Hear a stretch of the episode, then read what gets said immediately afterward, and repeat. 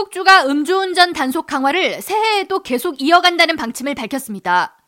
뉴욕주 경찰국에 따르면 지난 2022년 12월 14일부터 2023년 1월 1일까지 뉴욕주 내 음주운전으로 총 32,934건의 티켓이 발부됐으며 453명은 단속 현장에서 체포됐습니다.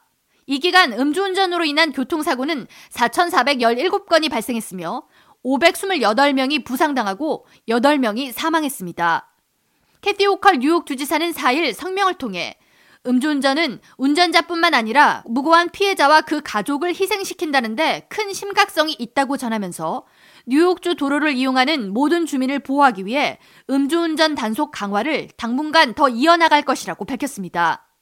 스티븐 니그랄리 뉴욕주 경찰청장 대행은 술을 조금이라도 마셨다면 운전대를 잡지 않는 습관을 가져야 한다고 강조하면서 음주운전을 줄이는 것만으로도 교통사고 발생률이 크게 감소한다고 덧붙였습니다.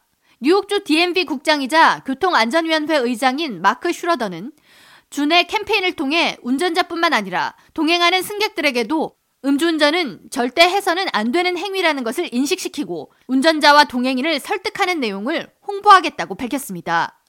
뉴욕주 경찰국은 주내 고속도로와 주요 도로 등에서 단속 검문소를 추가하고 과속이나 난폭 운전을 벌이는 운전자를 주 표적으로 삼고 적극적인 단속을 이어가겠다고 밝혔습니다. 특히 경찰 미표시 순찰 차량 사용을 통해 운전 중 문자를 포함한 휴대전화 사용, 과속운전 단속을 강화한다는 방침입니다.